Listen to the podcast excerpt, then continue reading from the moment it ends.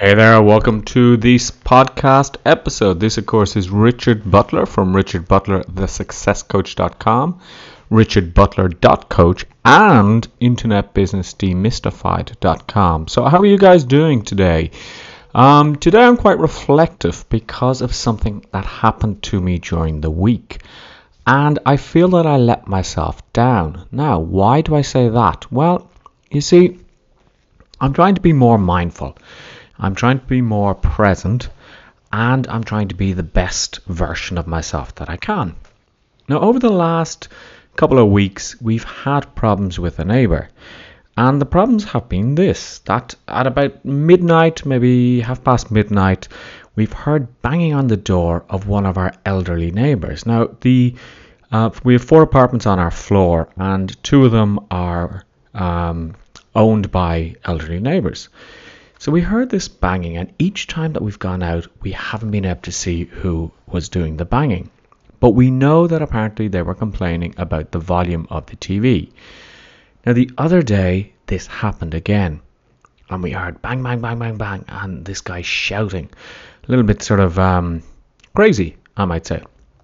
So we opened the door, and we saw the neighbors outside, and this guy was shouting at the neighbors. Now remember, these these neighbors are probably in their late seventies, and he was like, "Turn down the TV." Uh, obviously in Spanish, "Turn down the TV." It's a disgrace that you have the TV so loud and we can't sleep, etc., etc., etc.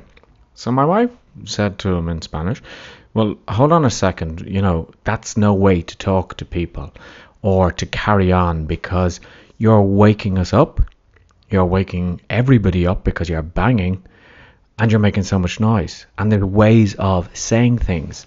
And his excuse was, well, since they're deaf, they can't hear me, and I ring the doorbell and they don't answer, so I have to bang on the door. So we were like, okay. And and the neighbors are stressed. I mean, our, our elderly neighbors are stressed because of the coronavirus, because of having to stay in, not really knowing what's going on, so to speak, etc.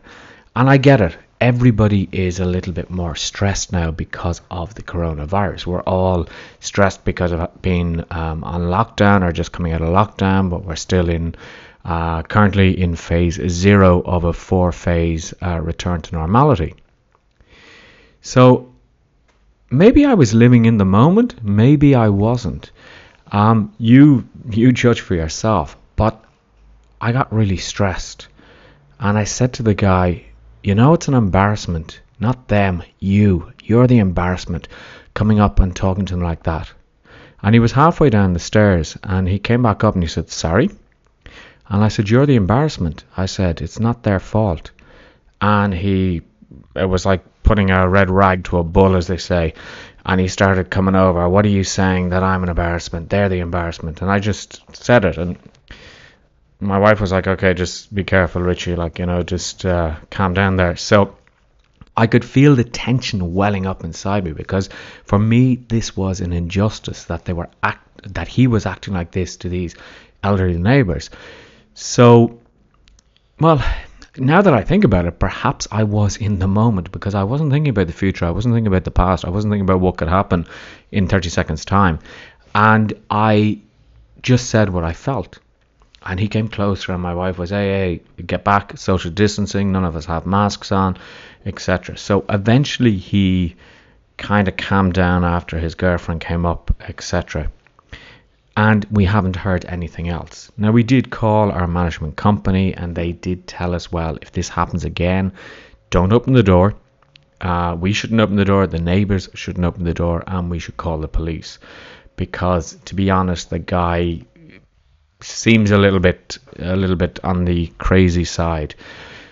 So that's the state of play that we're in.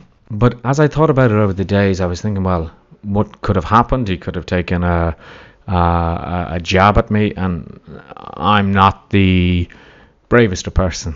People, shall we say, uh, shall we say, I'm not a fighter. I'm more of a pacifist. So he could have done something to me. So thinking more about it, then I thought, well, maybe I was being mindful. Maybe I was right there in the moment, experiencing the moment and living the moment. But this is one of the challenges that I have that sometimes when something like that happens, um, I just get enraged by it. and I'm never going to say anything. Luckily, I didn't say anything else to him that could have um, enraged him even more. But I just spoke my mind, and it's happened. Um, it happens when I get passionate about something, when I get annoyed about something, when I get excited. I tend to speak my mind. So it got me thinking about about being mindful, and I spent a you know I spent a, a, a couple of hours over the over the, the following days just reading up against uh, reading up again about mindfulness and ensuring that you know what I was doing was right. So I think I think that we need to be mindful because, for example, I can't start thinking now what happens if I meet him in the stairwell or if I meet him in the uh, common area or anything like that because that's not mindful thinking. I just have to say, okay, I did what was right at that time and I'm going to, I'm not going to live my life in fear of some guy who's, you know, um, just stressed because because some neighbors have the TV on a little bit loud, uh, etc. So I could live non mindfully after that incident, and you could live non mindfully after any incident and keep thinking about it and, you know, making it go round in your mind and thinking, oh my God, what did I do? Why did I do that? I shouldn't have done this. I should have done it the other way. I should have done X. I should have done Y. But there's not a lot that we can do, to be honest. Um, what happens, happens, and we have to learn from it.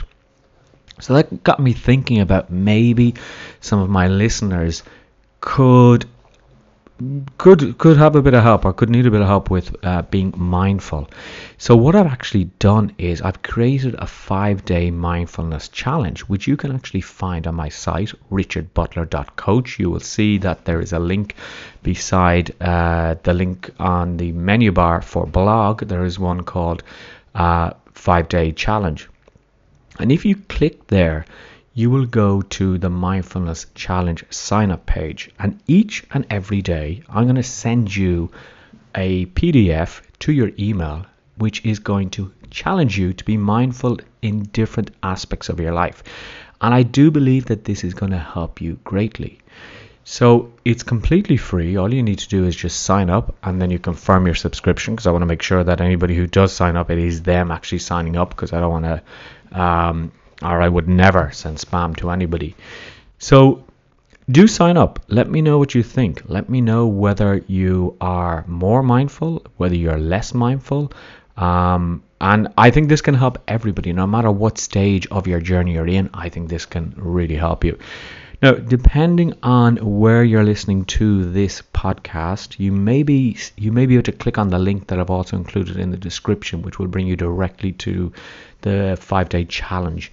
Um, either way, if you can, click on that link. If not, go to richardbutler.coach and you will find the link there. And as always, thanks for listening. I hope you've enjoyed this podcast. Do give me any feedback. You can always contact me on richard at richardbutler.coach. Um, I always reply to my emails and I look forward to getting to know you, to helping you even more. So you've been listening to Richard Butler of richardbutler.coach. I'll talk to you next week.